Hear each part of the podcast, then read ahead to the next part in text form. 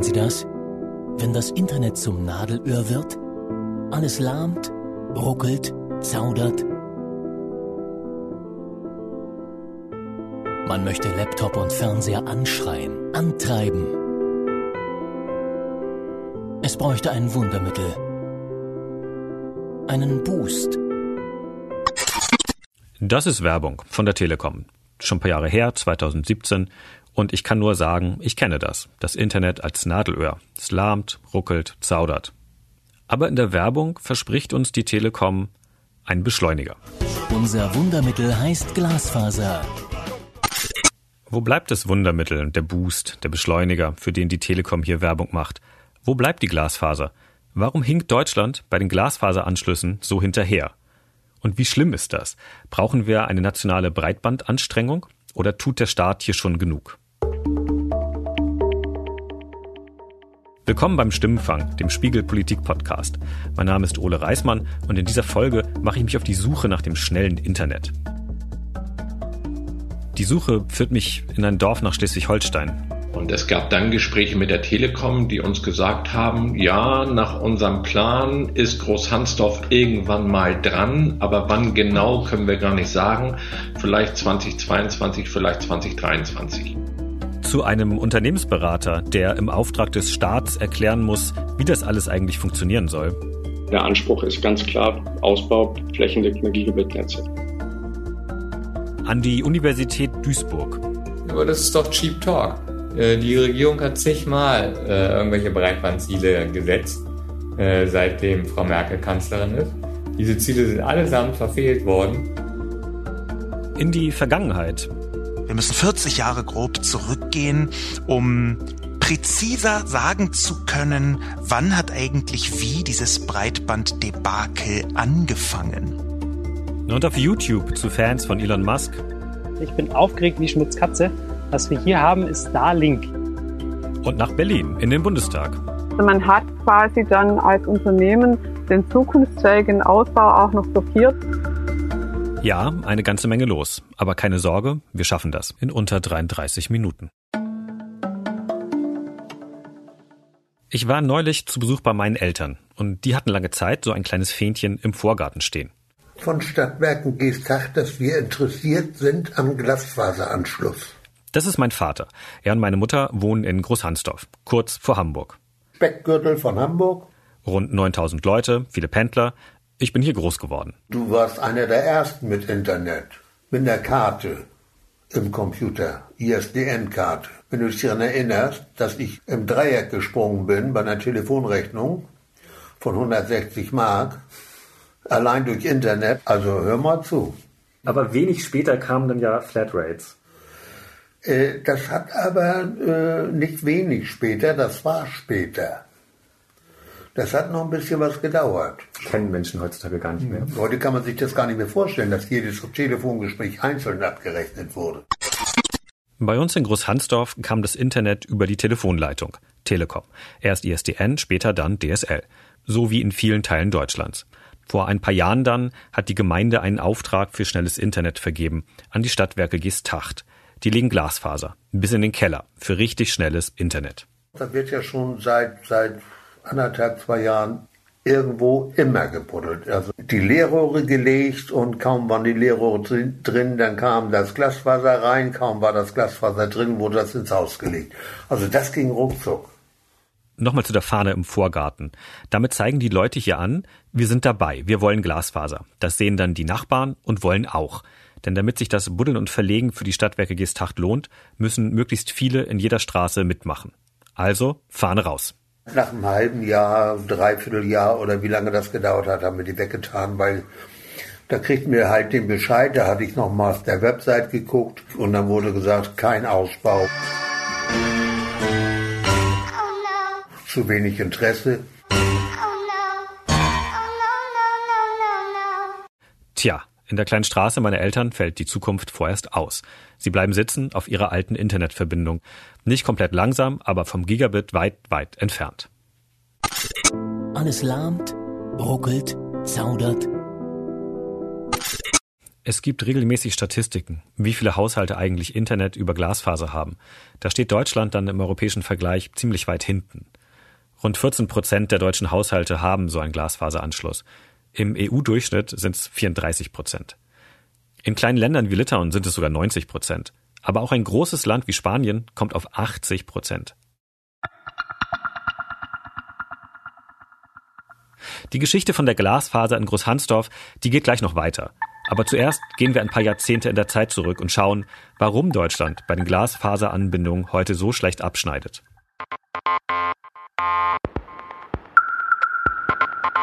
Sascha Lobo schreibt bei uns regelmäßig Kolumnen über das langsame Internet. Zu einer dieser Kolumnen gibt es eine Podcast-Folge. Das war vor drei Jahren wo ich versuche, noch weiter zurückzugehen, die historischen Dimensionen des Breitband-Debakels in Deutschland auszuloten. Bei diesem ersten also, kurze Geschichtsstunde mit Lobo.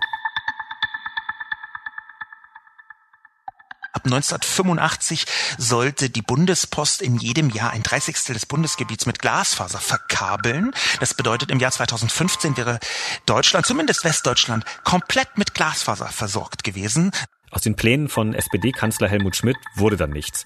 Die FDP tauschte die Seiten, Regierungswechsel in Bonn, Helmut Kohl wird 1982 Bundeskanzler.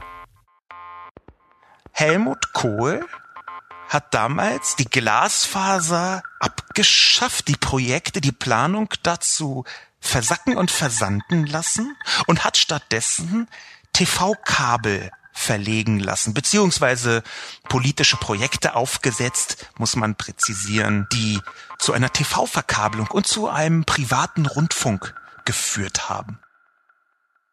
Der Hauptgrund ist, dass die CDU damals dachte, die öffentlich-rechtlichen Fernsehanstalten, Rundfunkanstalten sind der Rotfunk, das war damals ein Schimpfwort, also links beeinflusst, wenn nicht gar Kommunisten, die das Land Moskau persönlich ausliefern wollen.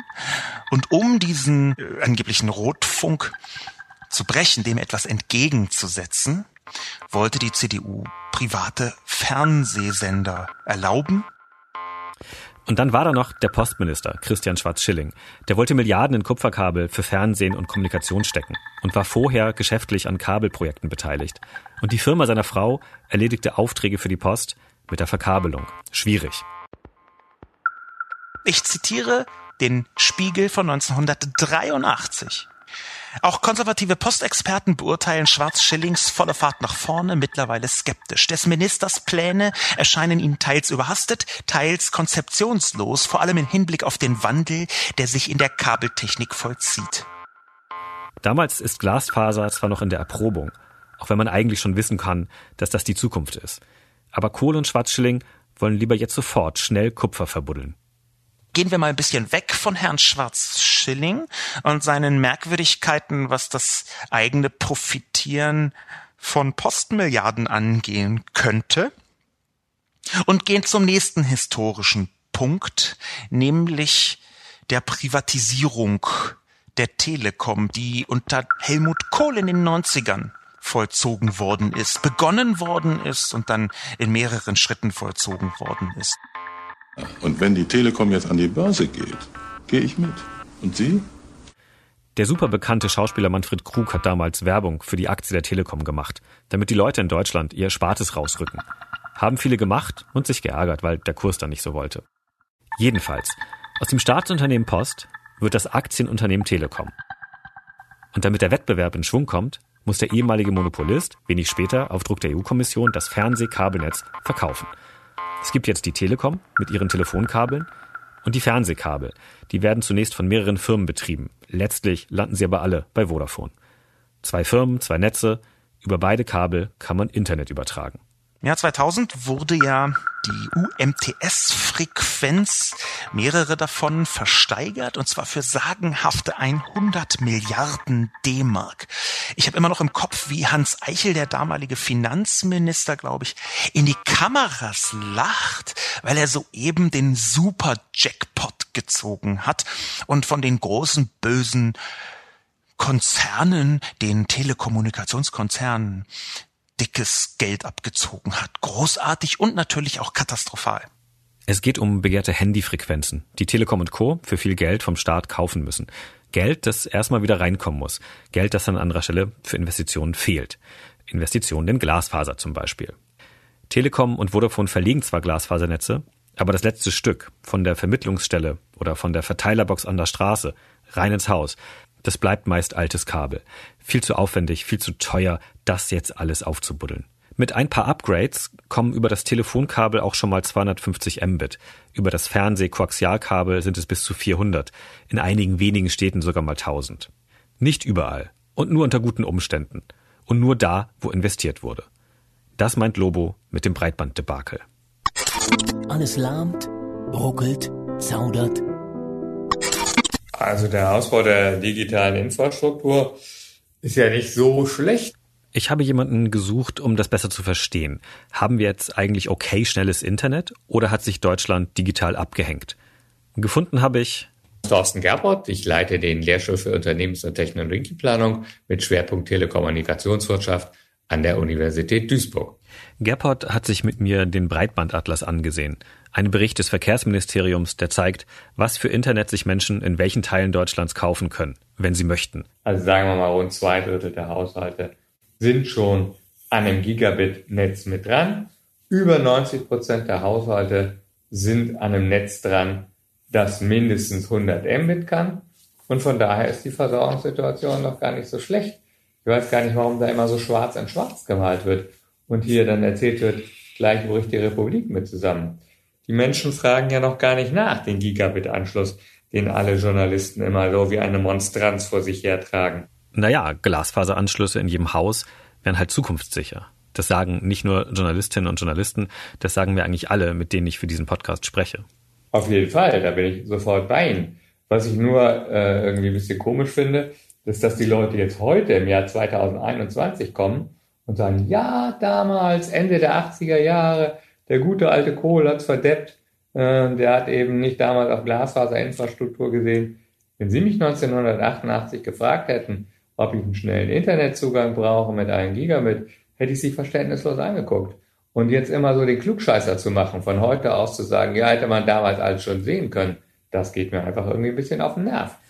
Ich habe ihm von meinen Eltern erzählt, von der Straße in Großhansdorf, in der gar nicht alle schnelles Internet haben wollen. Ja, wenn die Leute sich nicht committen und keinen Vertrag abschließen, würde ich als Anbieter das auch nicht machen.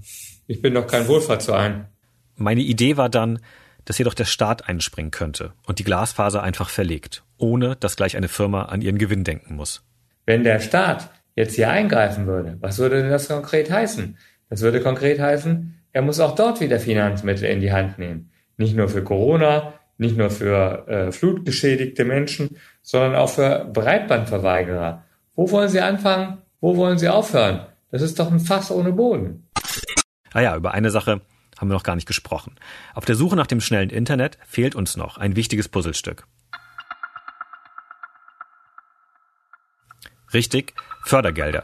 Die gibt's schon lange, immer wieder. Und seit 2015 stellt die Bundesregierung über ein Programm Milliarden bereit. Damit dort schnelles Internet hinkommt, wo sich der Ausbau für Firmen nicht rechnet und Kommunen das Geld nicht selbst aufbringen können. Wenn Sie da schon seit 50 Jahren wohnen, dann können Sie ja immerhin argumentieren und sagen, das konnte ich ja nicht wissen vor 50 Jahren, dass ich irgendwann mal einen schnellen Internetzugang äh, benötige. Und dann muss man wirklich drüber nachdenken, braucht man hier äh, für solche Fälle eine staatliche Förderung? Das ist okay. Und findet auch Professor Gerport in Ordnung. Wie funktioniert das jetzt mit der Förderung? Das erfahren wir in Berlin beim Gigabit-Büro des Verkehrsministeriums.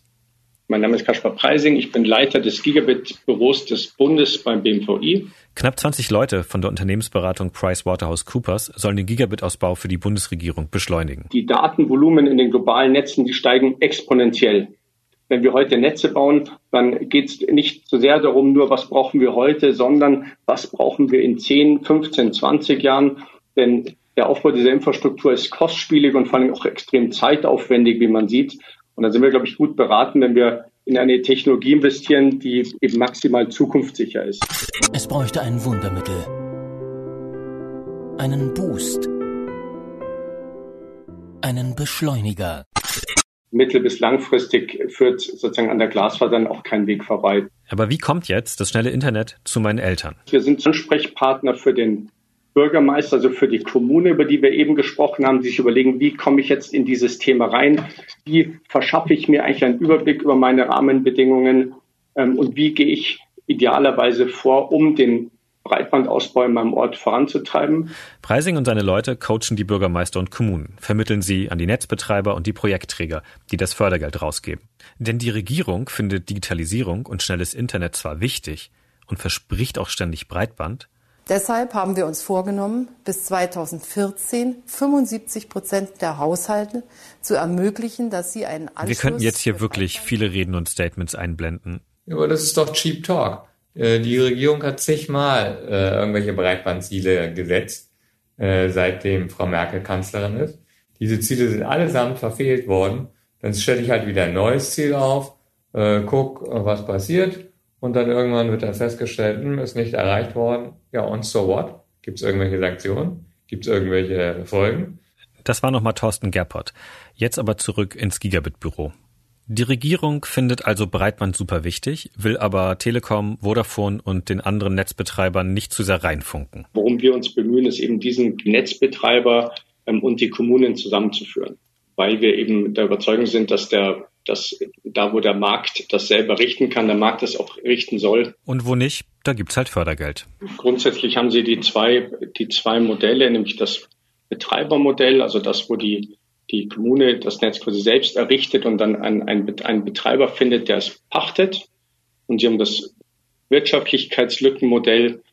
Da macht der Netzbetreiber ein Angebot, quasi was der Ausbau kosten würde und um wie viel es sich quasi wirtschaftlich nicht ausgeht. Und diese Wirtschaftlichkeitslücke die wird dann über Förderung abgedeckt. Das klingt einfach, aber auch mit den Milliarden der Bundesregierung äh, geht es nicht so richtig voran.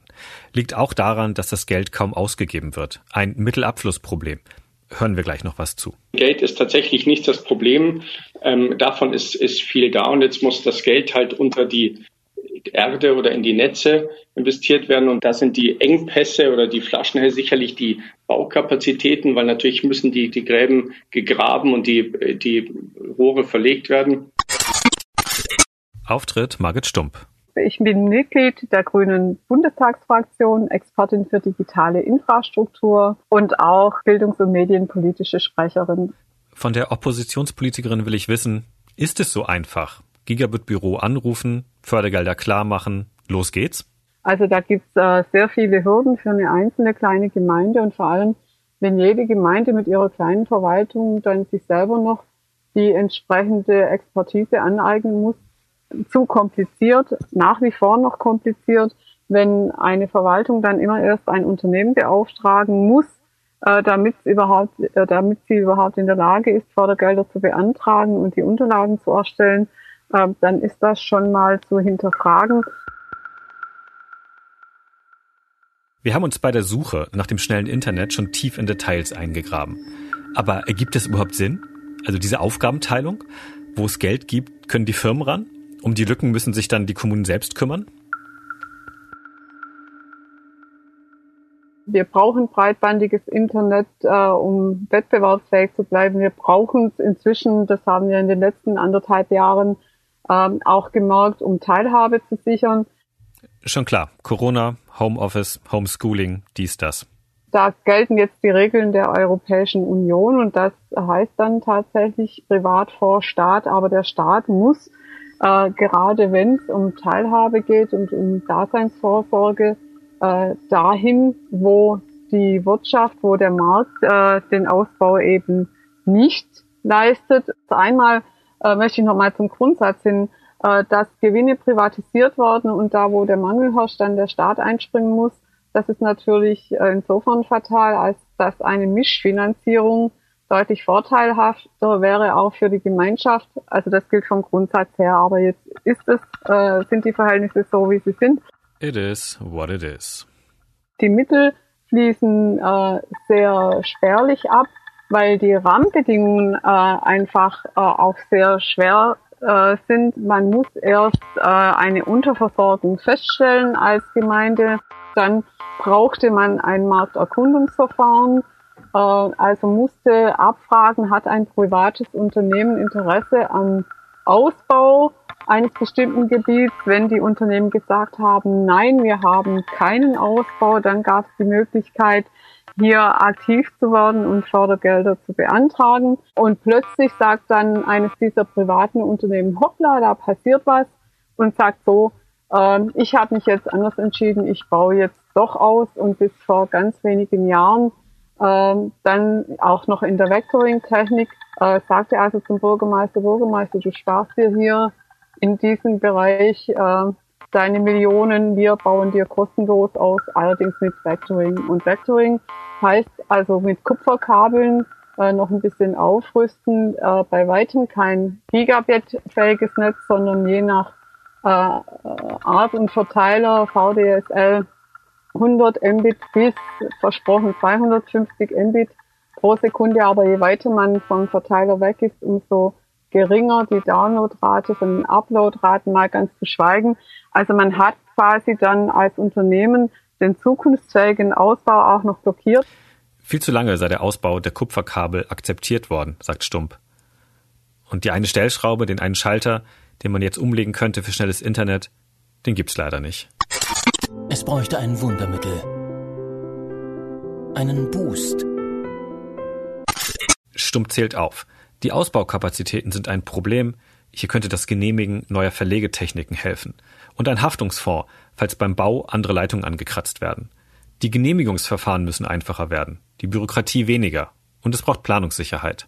Wenn Unternehmen dann sagen, wir bauen nicht aus, äh, müsste das verbindlich sein, weil die Kommunen äh, stellen sich ja dann auch auf äh, für eine bestimmte Wirtschaftlichkeit, schließen sich zusammen und wenn die Geschäftsmodelle für Betreibermodelle der Kommunen dann unterlaufen werden, äh, zum Beispiel, äh, dann ist das mehr als kontraproduktiv und diese Fälle haben wir reihenweise gesehen. Kommen wir zurück nach Großhansdorf, zu meinen Eltern und zu Jan Hinnack Voss. Bürgermeister in der Gemeinde Großhansdorf seit bald 20 Jahren.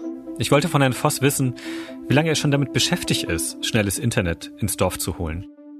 Das ist jetzt ungefähr sechs, sieben Jahre her, als die ersten ähm, glasfasergestützten Systeme dann auch so weit waren, dass sie in der Praxis einsetzbar waren. Und die erste Idee war natürlich, mit den vorhandenen Anbietern zu sprechen, Telekom, Vodafone, was habt ihr vor? Und es gab dann Gespräche mit der Telekom, die uns gesagt haben, ja, nach unserem Plan ist Großhansdorf irgendwann mal dran, aber wann genau können wir gar nicht sagen. Vielleicht 2022, vielleicht 2023. Haben dann als nächsten Weg überlegt, machen wir es selbst. Gründen wir eine Breitbandgesellschaft Großhansdorf ähm, oder einen Unterbetrieb innerhalb der Gemeinde Großhansdorf nehmen ein paar Millionen Euro in die Hand und finanzieren und bauen selbst. Hohe Investitionen, hohes Risiko. Als dritte Option startet Großhansdorf eine Ausschreibung. Zwei regionale Netzbetreiber bewerben sich. Einer davon macht das Rennen. Die Stadtwerke Gistacht. Also in einer Straße müssten ungefähr 40 Prozent äh, dafür sein, einen Anschluss, einen Anschluss haben wollen, haben intensiv äh, die Sache auch beworben. Und in den meisten Straßen gab es dann diese 40 Prozent manchmal auch in der Nebenstraße 50 und in einer anderen 30. Also das hat man auch so ein bisschen gemischt, wenn es passte. Und äh, insofern gibt es jetzt in nahezu jeder Straße, wir haben eine 95-prozentige Abdeckung ähm, über, diese, über diesen Ausbau. In zwei Straßen wurden die Quoten nicht erreicht. Eine davon die Straße, in der meine Eltern leben. Und da geschah dann ganz was Eigenartiges, dass gerade durch Corona und Homeoffice ähm, Bürger sagten, das geht so nicht weiter. Ich kann nicht im Homeoffice arbeiten, wenn der Nachbarjunge einen Film runterlädt und ich hier an so einem alten Kupferkabel hänge. Dann haben die äh, privat eine Umfrage gemacht, sind von Haustür zu Haustür gegangen und haben gesagt, Mensch Leute, wir brauchen, wenn wir uns zukunftsfähig aufstellen wollen in unserer Gemeinde und ihr vielleicht in ein paar Jahren mal eure Häuser auch verkaufen wollt, brauchen wir einfach Glasfaser. Es ist ein Krimi. Auflösung kommt gleich. Für die Vorbereitung und das Ausschreibeverfahren hat die Gemeinde eine Beraterin engagiert. Dafür gab es Förderung, 30.000 Euro. Für den Netzausbau dann aber nicht. Den stemmen die Stadtwerke so. Die Gemeinde zahlt rund 60.000 Euro drauf und hat außerdem als erstes gleich mal die Schulen verkabeln lassen. Als wir gestartet haben mit dem Ausbau, äh, entdeckte auf einmal die Telekom doch ihr Herz für einzelne Straßen mit vielen Einwohnern und hat relativ kurzfristig Kabel verlegt. Ähm, das war natürlich dann in, ein, ein Schlag ins Kontor. Bürgermeister Voss erlebt genau das, wovon Margit Stump erzählt hat. Die alten Platzhirsche torpedieren die Pläne der Kommune. Ich weiß von Bürgermeistern landesweit, insbesondere Bürgermeister, die als eigene Gemeinde einen Netzausbau betreiben, dass Bestandsanbieter dann auf einmal sagen, ach gut, das Gewerbegebiet und die Mehrfamilienhaussiedlung nehme ich dann doch nochmal schnell mit ähm, und haben damit manche Kalkulationen ganz schön in Schieflage gebracht. Und in Großhansdorf? Es gibt hier ja kaum das große Gewerbegebiet oder ähm, das äh, die Massensiedlungen, wo man auf, mit einem Schlag 1000, 2000 Anschlüsse hat, das gibt es hier ja nicht. Und insofern war das hier und auch in der Kabelverlegung mit den ganzen Bäumen, den ganzen Einzelhäusern, den langen Hausanschlüssen, äh, vielleicht dann schlichtweg für die Telekom nicht interessant genug. Glück gehabt. Es bleiben genug Anschlüsse für die Stadtwerke Gestacht.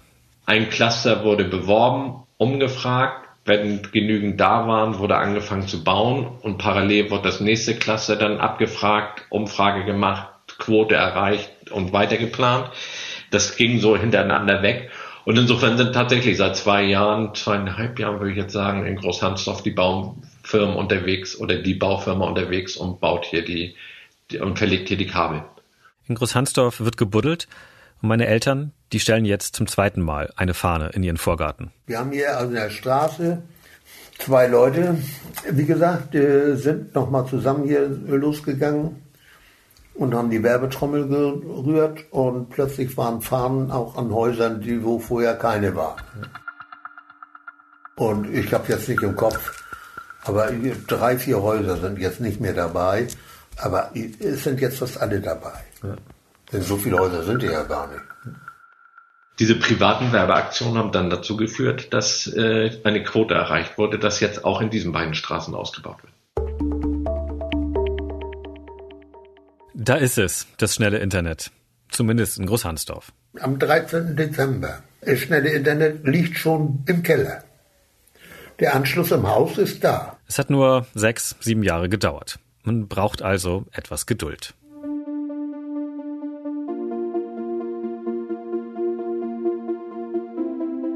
Was ich noch interessant fand, die meisten Privatleute brauchen jetzt noch gar kein Gigabit Glasfaser-Internet.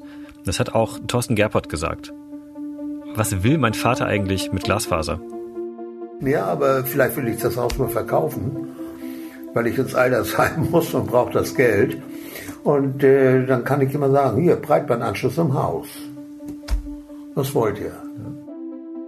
Das ist jetzt wirklich äh, fast wie in der Telekom-Werbung. Unser Wundermittel heißt Glasfaser. Eine echte Wertsteigerung für Ihre Immobilie. Und weil wir jetzt so gut in der Zeit sind, können wir uns noch schnell um die letzten fünf Prozent kümmern.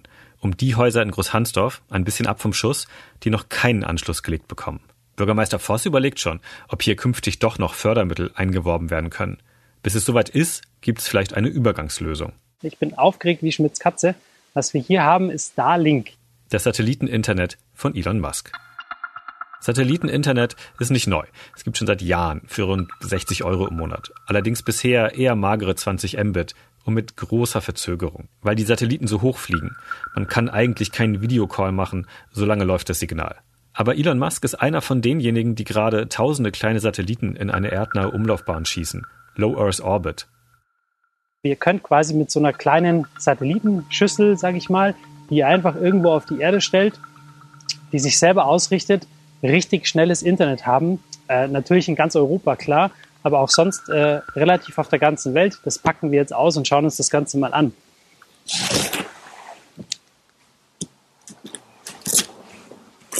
Ich habe es also selber noch gar nicht ausgepackt. Und da ich so ein Technikfreak bin, finde ich das natürlich unglaublich spannend.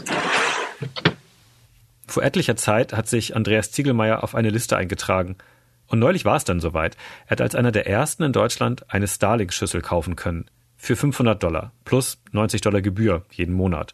Ist aber alles noch Beta. Nehmen wir das Ganze mal in Betrieb. Das heißt, wir haben ja hier dieses Stativ, das wird einfach auf die Antenne aufgesteckt und dann stellt man die einfach dahin, wo man eben Platz hat. Und das müssen wir eigentlich nur noch das Ganze mit Strom versorgen. Also es ist schon eine wahnsinnig schnelle 120 Mbit, ähm, eine wahnsinnig schnelle Verbindung, die wir da, äh, die wir da haben. Ziegelmeier hat einen YouTube-Kanal fürs Campen und das ist ein Traum. Eine mobile Starlink-Version direkt am Wohnmobil. Das aktuelle Modell frisst dafür noch viel zu viel Strom. Ist auch nicht erlaubt. Wir brauchen halt 48 Millisekunden hin und her. Aber es geht über Satellit, das muss man sich trotzdem mal vorstellen. Ist Wahnsinn, ja. 120 Mbit, später mal bis zu 300. Das ist schon recht schnelles Internet. Den Link zum Video gibt's in den Show Notes, klar. Ich habe auch Kaspar Preising vom Gigabit-Büro und Thorsten Gerpert von der Uni Duisburg nach Starlink gefragt. Finden Sie spannend? Das findet Digitalpolitikerin Marit Stump auch. Aber bei Satelliten haben sie äh, auch mehrere Beschränkungen. Einmal ist im Lower Orbit äh, schon ziemlich viel Verkehr. Also auch die Wissenschaft diskutiert darüber, ob eine exponentielle Zunahme von Satelliten äh, im Lower Orbit äh, ihnen nicht ihre Arbeit äh, fundamental beeinträchtigt, äh, Reflexionen, äh, die, die äh, Photovoltaikschilde, äh, die Metallkörper, das macht denen alles schon Schwierigkeiten. Wir haben Kollisionen von Satelliten, die dann Millionen von Kleinteilen verursachen, die mit hoher Geschwindigkeit unterwegs sind äh, und da auch viele Schäden verursachen können.